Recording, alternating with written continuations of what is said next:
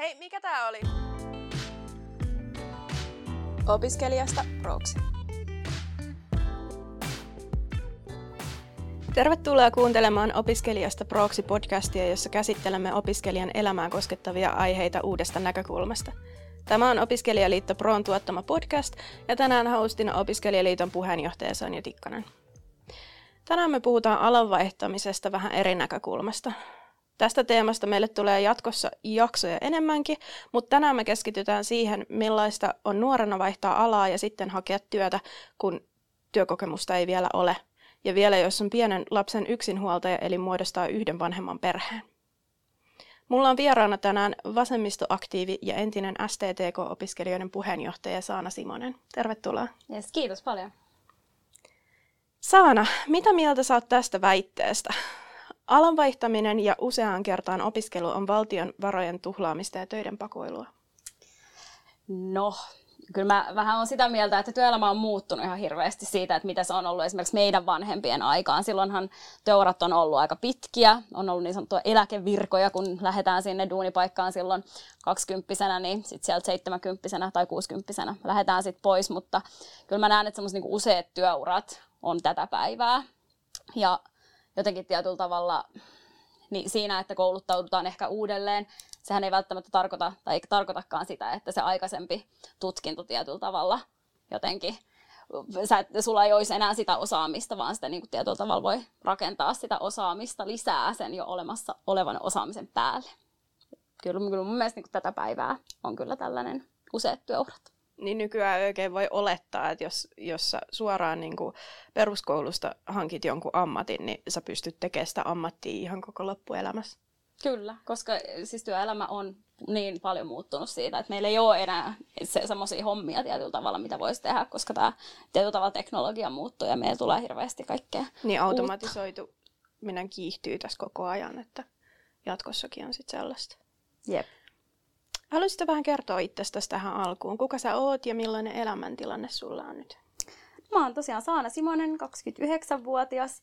Äh, no, ne tulikin tästä esiin. Olen siis yhden, yhden lapsen, lapsen äiti, hänen yksinhuoltaja ja tota, olen valmistunut tosiaan aikaisemmin rakennusmaalariksi, pintakäsittelyalan perustutkinnon olen käynyt ja sitten nyt vähän aikaa sitten valmistunut sosionomiksi ja Tällä hetkellä olen ihan päivätöissä määräaikaisessa työsopimuksessa sosiaalialan yhdessä järjestössä ja tota, sitä, sitä teen nyt tällä hetkellä. Ja tosiaan Vasemmistoliitossa on aktiivinen siellä vasemmistonaisissa erityisesti ja sitten myös täällä Helsingin seudulla. Yes. Sä sait lapsen hyvin nuorena. Haluaisitko kertoa siitä vähän tarkemmin? No mä olin jo tosiaan 18, kun mä tulin raskaaksi ja tota, mä olin oikeastaan silloin, mä olin just valmistunut silloin pintakäsittelijäksi, mä olin just saanut sen koulutuksen käytöä ja olin silloin, silloin myös työelämässä tota, rakennustyömaalla ja oli silloin myös määräaikainen työsuhde, mutta sitten kun tuli raskaaksi, niin en enää voinut sitten sitä, sitä työtä tehdä, kun tässä on tämä liuoteainealtistusriski, mikä on sitten, saattaa sitten sikiötä vaurioittaa, niin jouduisi jäädä heti sitten pois töistä. Ja sain sitten tällaista Kelan erityisäitiyspäivärahaa, mutta se raskausaika oli kyllä todellakin pitkä, koska silloin paljon tuli kotona oltua. Mutta niin, sitten olin, on ollut sitten kotona, kotona tota, sit lapsen kanssa jonkun aikaa siitä ja sitten lähtenyt sit uudelleen kouluttautumaan. Kuinka pitkään sä olit sit lapsen kanssa kotona ennen kuin, ennen kuin sä jatkoit sun uraa? No mä olin siis kolme vuotta kotona. Joo. Yhden vanhemman perheiden liiton mukaan vuonna 2019 näitä lapsi, yhden vanhemman lapsiperheitä oli Suomessa noin 130 000 kappaletta. Se kuulostaa aika isolta luvulta ja se aihe koskettaa monia. Millaista teidän perheen arki on? No meidän perheen arki on varmaan aika tavallista perhearkea tällä hetkellä, että meillä on yksi työssä käyvä, eli minä ja sitten yksi koulussa käyvä, käyvä sitten semmoinen pikkukoululainen ja tosiaan ainakin tällä hetkellä niin kuin itse, itse helpottaa niin kuin tässä tilanteessa, että on tämmöinen päivätyö, päivätyö, arkipäivätyö, joka sitten tarkoittaa sitä, että ei tarvii tietyllä tavalla lapselle esimerkiksi etsiä, etsiä tota hoitajaa niin kuin työpäiviin.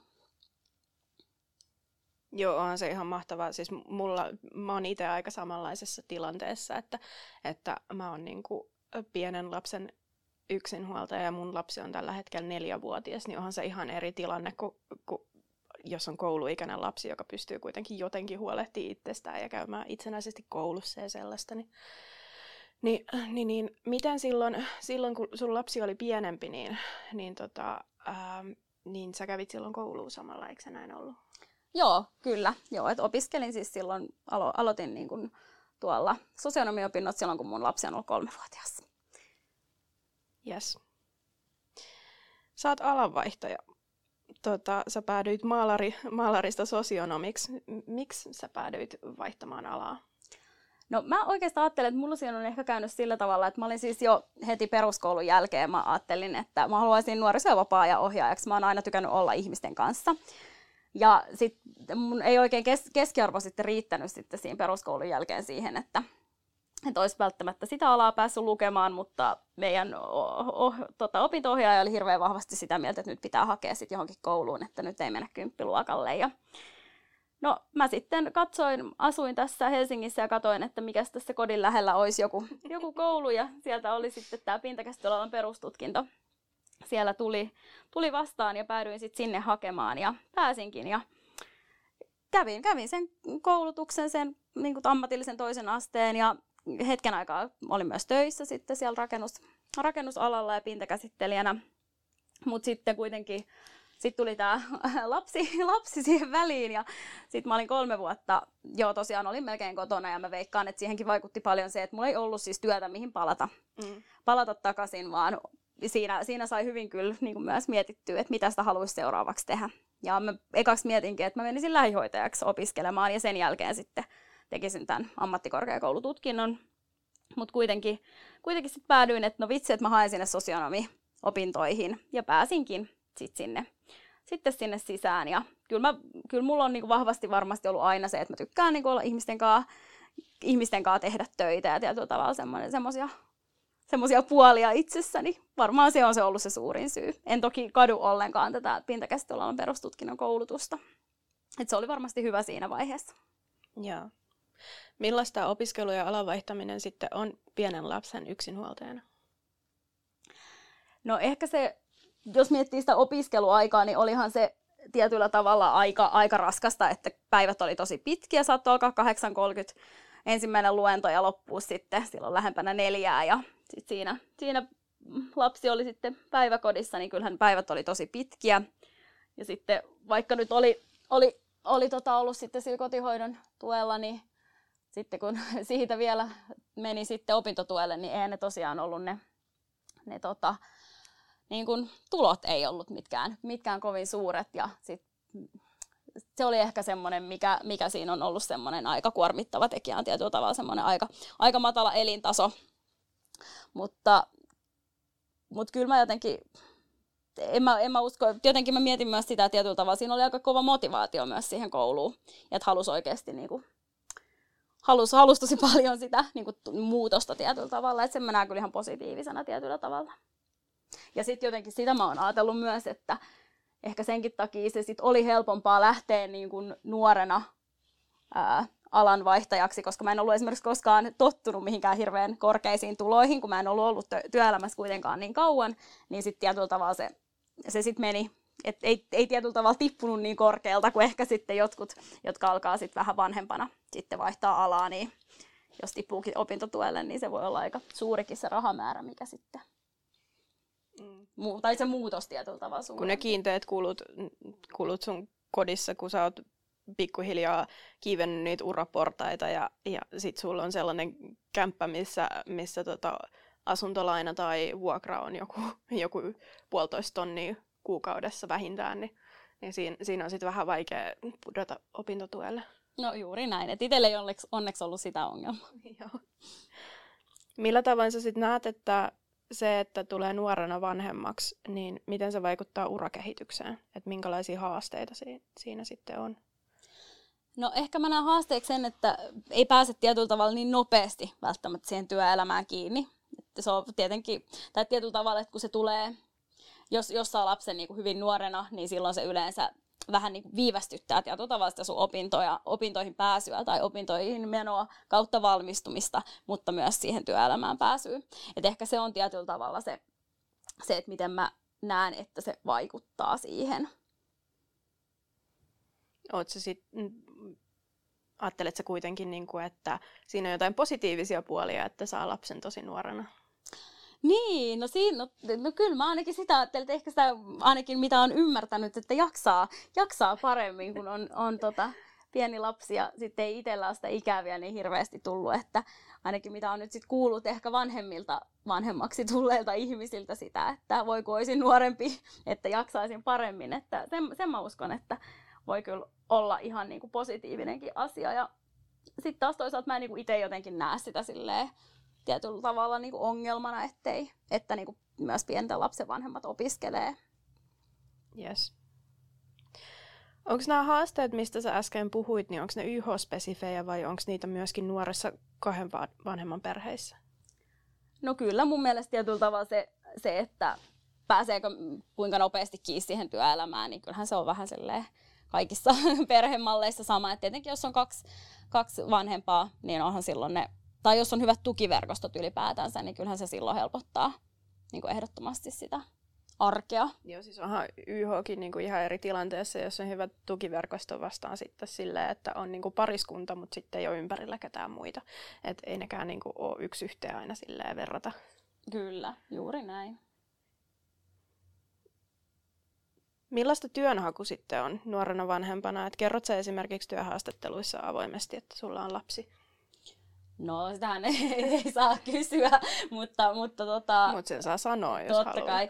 Mutta en, mä, en mä siis kerro, ellei niinku tietyllä tavalla tuu sellaista kysymystä, missä tietyllä tavalla se perheellisyys jotenkin tulee, tai että missä mä haluan myös itsestä tietyllä tavalla nostaa, että esimerkiksi jos kysytään, että kuinka palaudut vaikka työstä, niin kyllä mä silloin saatan sanoa, että, että vietän aikaa niin kuin lapsen kanssa, koska se on myös se todellisuus siihen, että miten, miten sitä itse pääsee sitten irti irti tietyllä tapaa, mutta en mä sitä silleen niin kuin, erityisesti esiin, esiin tuo ja jotenkin haluan ehkä lisää tähän vielä sen, että mulla on siis muutamia kavereita, jotka on tullut, tullut myös nuorena vanhemmaksi ja tota, ehkä meidän semmoinen yhteinen kokemus on ollut se, että välillä niin kuin on työelämässä siis niin kuin ihan ääneen ihmetelty sitä, että no miten sulla voi olla lapsi ja että minkä ikäisenä vähän semmoista jotenkin tietynlaista kauhistelua ja jotenkin, että no voi kamala ja sitten jotenkin tuntuu jotenkin aina jotenkin tosi hassulta, että, että kun itselle se on sitten tietyllä tavalla aika normaalia, että siellä se on se mm. pieni, pieni ja jotenkin tietyllä tavalla olla samassa tilanteessa kuin vaikka itteensä 15 vuotta vanhempi työntekijä, niin voi itse niin kuin niin kuin tietyllä tavalla niin perhetilanne, perhetilanne voi olla ihan sama. Joo. Aika nopeasti varmaan, kun sun nimen googlettaa, niin huomaa, että sulla on lapsi, mutta sä et ole niin kuin yrittänyt mitenkään, mitenkään niin kuin sensuroida sitä hakutuloksista tai, tai, tai muuten peitellä. Että... Niin, niin, jos työnantaja sitten googlaa, en, mä toivon, että ei, ei, ei työnantajat sitten sitten rekrytoineissa googlailisi ihmisiä, mutta, mutta joo, ei, ei se mun mielestä. Ja kyllä, kyllä mä niinku haluan itse uskoa, että se tämän päivän työelämä niinku sallii kaikenlaiset perhemuodot ja niinku tietynlailla elämäntavat ja valinnat.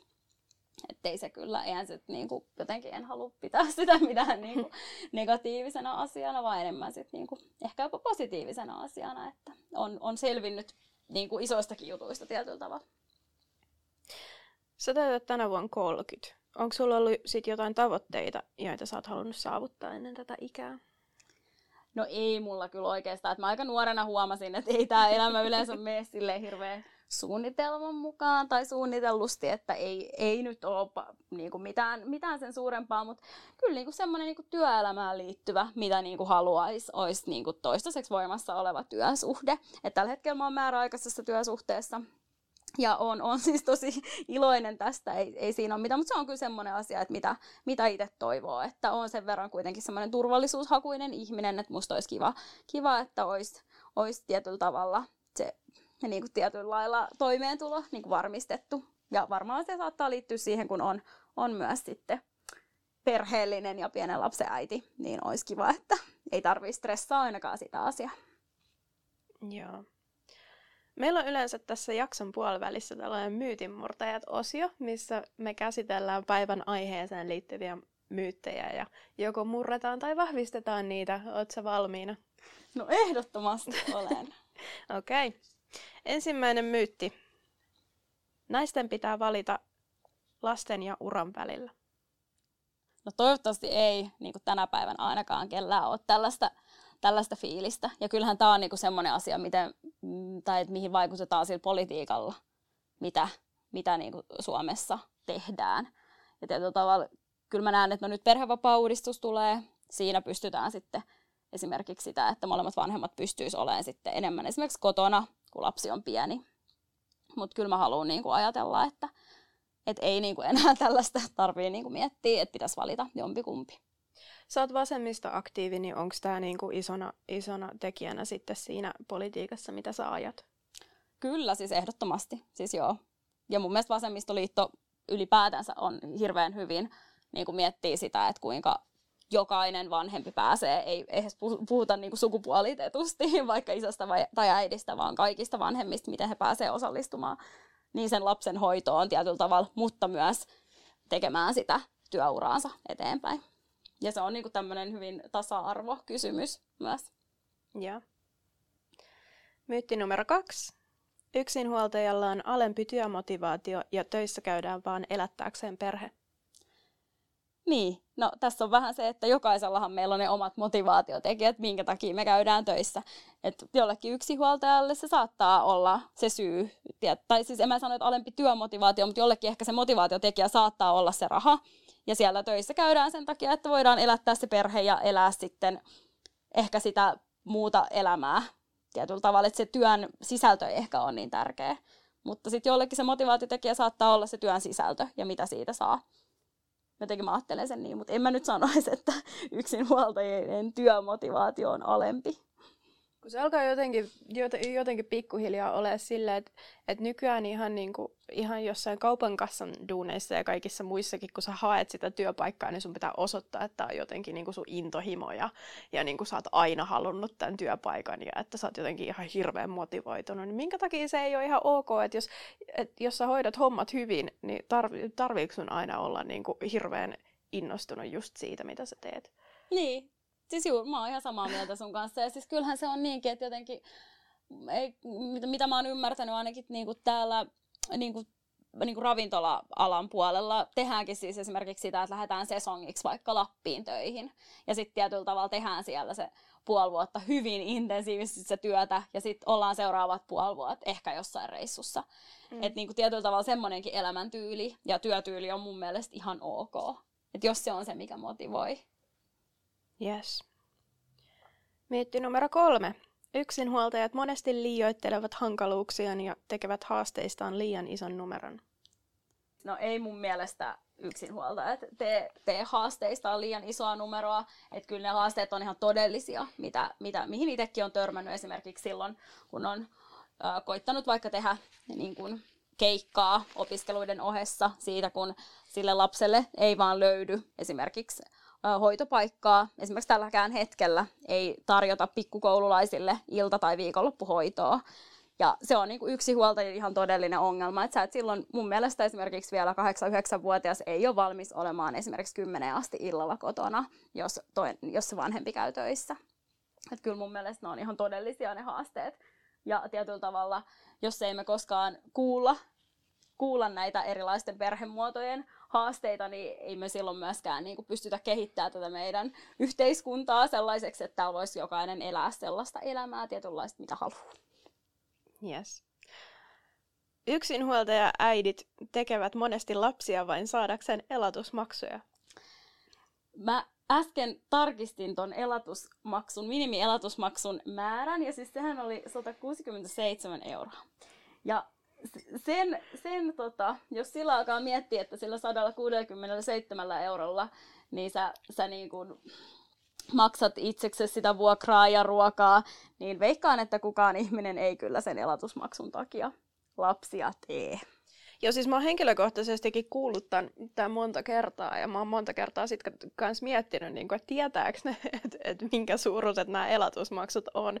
Et tuntuu, että sama kuin, sama kuin puhutaan niin kuin niistä maahanmuuttajien hirveän suurista tuista, että onko ne ottanut selvää, että, niin kuin, että kuinka, kuinka paljon tai vähän se tuki oikeasti on.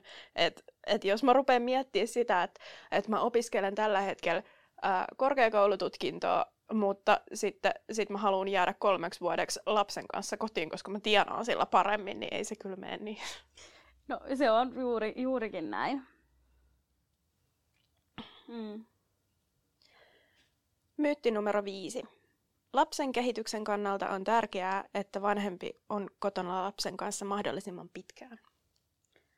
No, tämä on ehkä semmoinen asia, että jokaisella vanhemmalla on varmaan tähän mielipide ja me perheelliset ollaan yleensä hirveän hyviä aina kertomaan muille, mikä se, oikein, mikä se oikea tilanne on ja miten se kannattaisi tehdä, mutta kyllä mun mielestä tämä on myös semmoinen asia, mikä on niin kuin tietyllä tavalla siitä vanhemmasta kiinni. Että jos vanhempi haluaa lähteä sinne työelämään aikaisemmin ja tuntuu, että sen lapsen on parempi olla silloin päiväkodissa, niin silloinhan se on oikea ratkaisu. Ja sitten jos taas on semmoinen olo, että haluaa olla pidempään lapsen kanssa kotona, niin se on yhtä lailla oikea ratkaisu.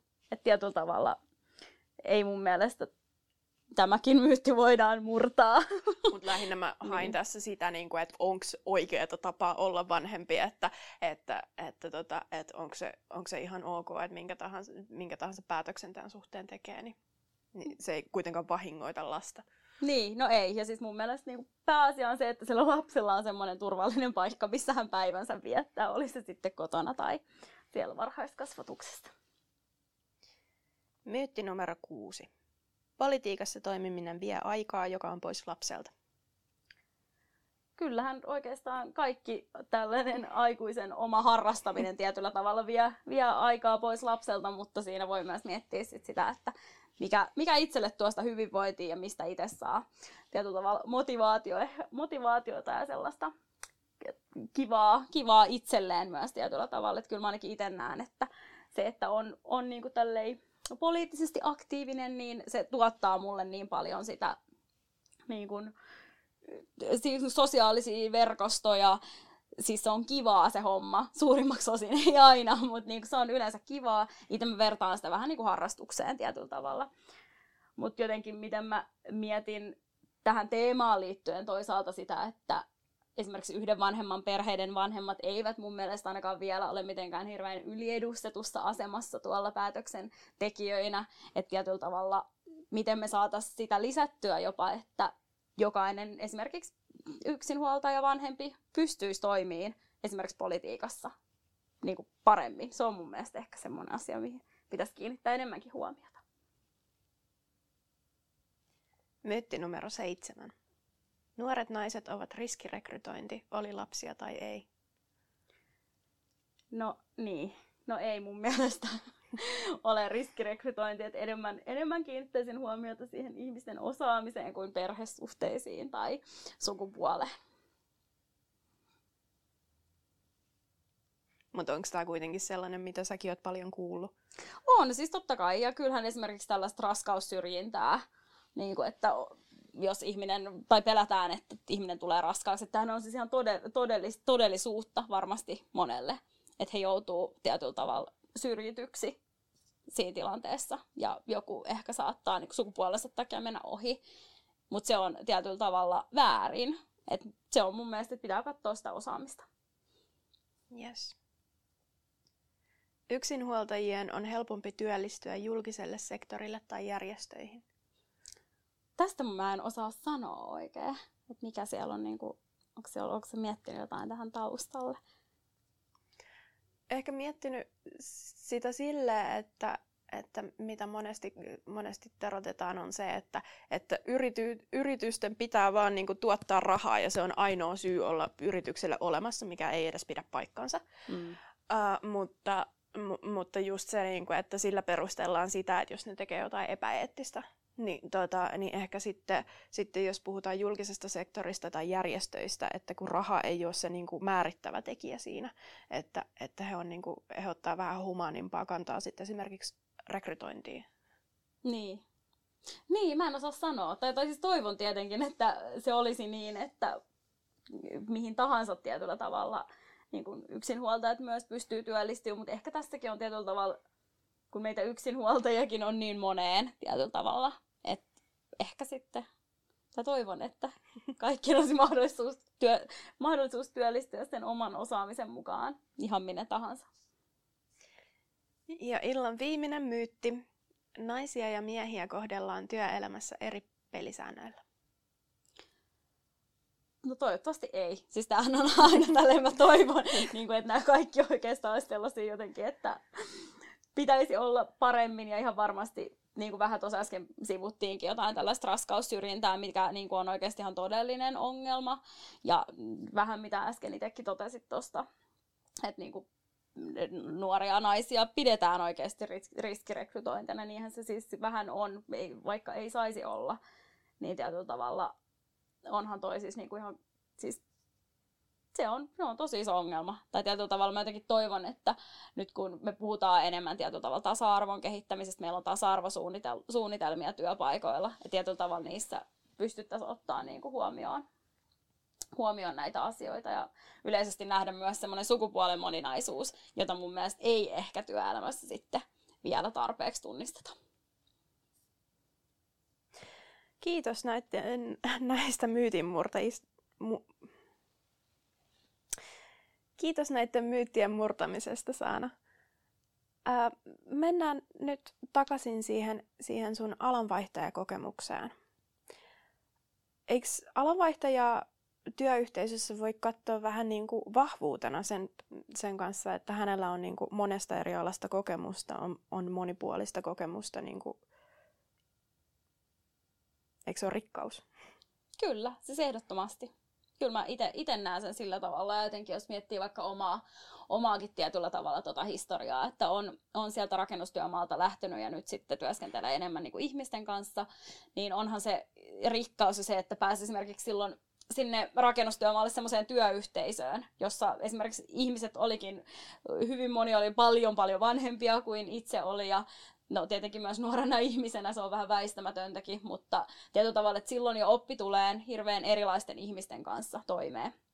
Mutta sitten mä näen myös sen tietyllä tavalla niin, että mullakin on se rakennustyömaa ja pintakäsittelyalan perustutkinnon kokemus, niin periaatteessa mä voisin ihan hyvin lähteä tästä vaikka johonkin työpajalle ohjaamaan niin kuin nyt tätä sosiaalialan niin kuin työtä tietyllä tavalla ja tekee jotain vaikka työpajatyötä, koska mulla on se tota, niin kuin kädentaito siihen pintakäsittelyyn, mutta sitten mulla on myös tällä hetkellä sit se sosiaalialan korkeakoulutetun sosionomin koulutus.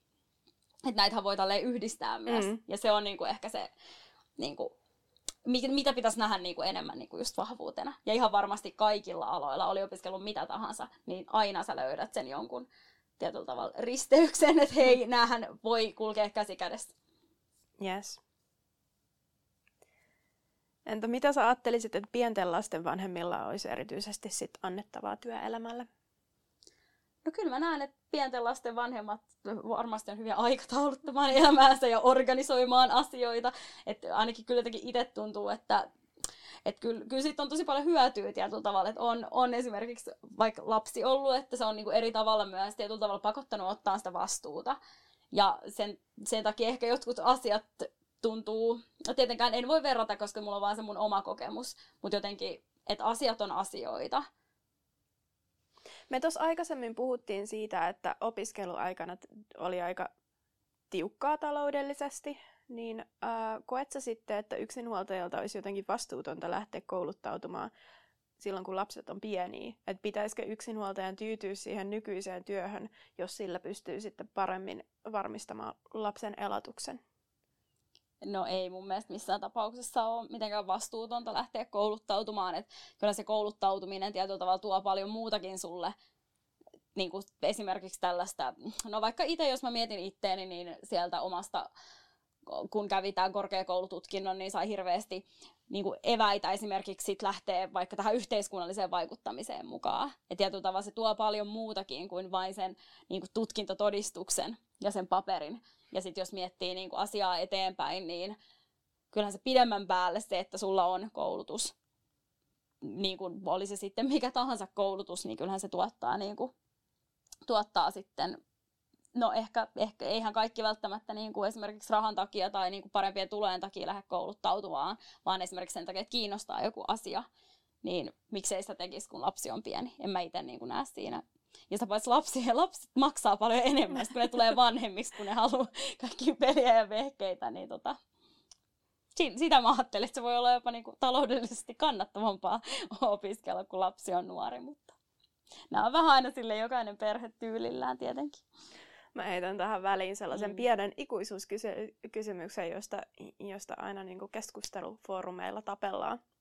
Onko sun mielestä ää, lapsettomien näkökulmasta epäreilua, että lapsiperheet vie parhaat kesälomaviikot matalapalkka-aloilla, joilla lomat, lomat pidetään vuorotellen? No ei se tietenkään ole reilua ja ehkä mun mielestä tässäkin, tässäkin on niin työnantajalla jotenkin se suuri, su, suuri vastuu ottaa niin jokaisen työntekijän se oma elämäntilanne huomioon. Jotenkin siitä, sitä niin kuin haluaisin niin kuin tässäkin painottaa, että et ei se tietenkään ole reilua. Mutta sitten, että miten meidän järjestelmä toimii, että koska ne lomat on ja saako hoitoa milloin lapsille, niin kyllähän sekin myös vaikuttaa siihen, milloin niitä lomia varmasti pidetään. Joo, no se on vaikea kysymys, mitä me ei nyt varmaan ruveta raskasemaan tämän podcastin aikana, että miten ne sit pitäisi oikein järjestää. Mutta tota, sen, sen takia kaikki yrityspomot kuuntelee meidän podcastia, että ne saa tällaisia, tällaisia hyviä vinkkejä ja, ja, tota, ja vastauksia tällaisiin päivän polttaviin kysymyksiin. Mutta tota, mäkin, mullakaan ei oikein ole tuohon mitään sellaista niin kuin, hirveän hyvää keinoa, että kyllä mä ymmärrän sen, niin kuin, että, että onhan se vähän reilua, että jos et saa niin kuin, tehnyt lapsia, niin minkä takia, minkä takia niin kuin, se pistää sut niin kuin, ää, kakkosasemaan siinä, että muut saa päättää ensin, mutta sitten taas tietysti, tietysti vanhempana itse ymmärrän sen, että jos, jos koulun kesälomat on tiettyä aikaan tai päiväkodin, niin, niin siinähän sitten oot. Jos, niin. Joo.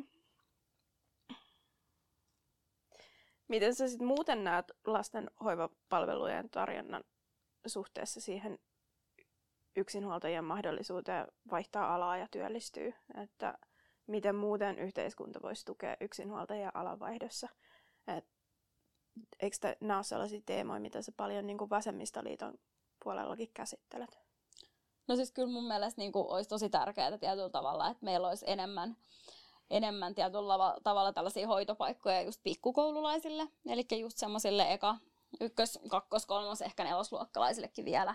Sellaisia niin iltapäiväkerhoja vai? No esimerkiksi iltapäivä tai sitten iltakerhoja tietyllä tavalla, että jos, jos vanhempi joutuu esimerkiksi kaksi vuorotyössä oleva Esimerkiksi jos itse tekisin vaikka sosiaaliohjaajan töitä, niin hyvin useat työpaikat on tällaisia, että siellä on aamu- ja iltavuoro, ja iltavuorot saattaa loppua silloin kymmenen aikaa, niin mä en esimerkiksi tällä hetkellä tiedä, miten mä tekisin sellaista työtä, koska mun lapselle, niin kuin, koska mun lapselle ei olisi hoitopaikkaa. että tietenkin se, se myös niin kuin, ehkä vaikeuttaa mun työllistymistä, koska mä en pysty hakemaan ihan kaikki duuneja, mitä mä ehkä haluaisin hakea, tai jotain yötyötä. Mä en niin kuin pystyisi tekemään kolmivuorotyötä esimerkiksi, kun mä oon yhden lapsen van, tai yhden vanhemman perheessä, koska sitä hoitajaa ei ole. Ja meillä ei myöskään siis ole mitään tämmöisiä kunnallisia palveluita siihen, ainakaan tällä hetkellä vielä.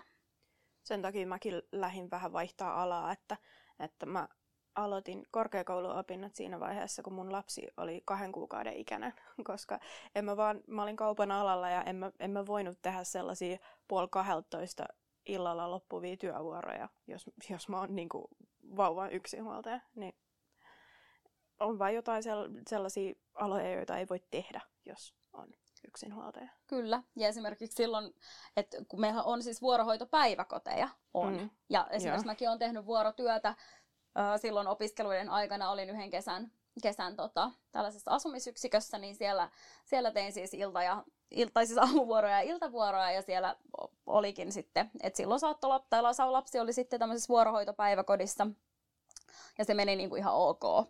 Mutta nyt kun lapsi ei ole enää sit varhaiskasvatusikäinen, vaan koululainen, niin silloin ne hoitopaikat, niitä ei siis enää vaan ole.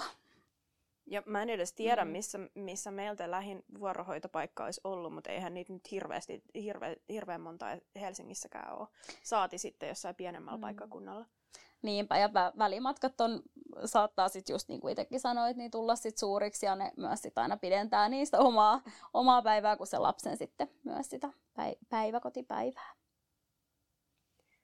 Vanhemmuuden ja uran tasapainottelu on aina vaikeaa, mutta koet sä, että se on niin kuin jotenkin paljon haastavampaa, että jos ei ole valmiiksi edennyt uralla ja ei ole verkostoja ja vuosikymmenen työkokemusta, kun sen lapsen tekee? Niin, no kyllä, siis joo, totta kai on mun mielestä, tai että kun on ne verkostot kohdallaan, niin on kyllä, helpompi totta kai työ, niin kuin työllistyy, työllistyy niidenkin kautta.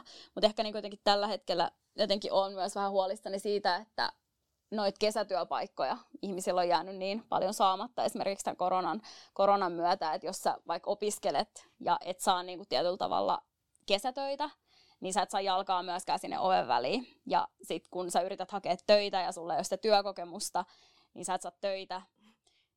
Ja koska sä et saa työkokemusta jo... ja sä et saa töitä ja sä et saa työkokemusta Juuri ja sä et saa näin. töitä. Joo. Juuri näin, että siinä on semmoinen niinku kierre, mikä on niinku val- valmis. Ja se on niinku ehkä mihin mun mielestä niinku nyt pitäisi jotenkin vaikuttaa, on se, että niinku ihmisille, nuorille opiskelijoille saataisiin ne kesäduunit.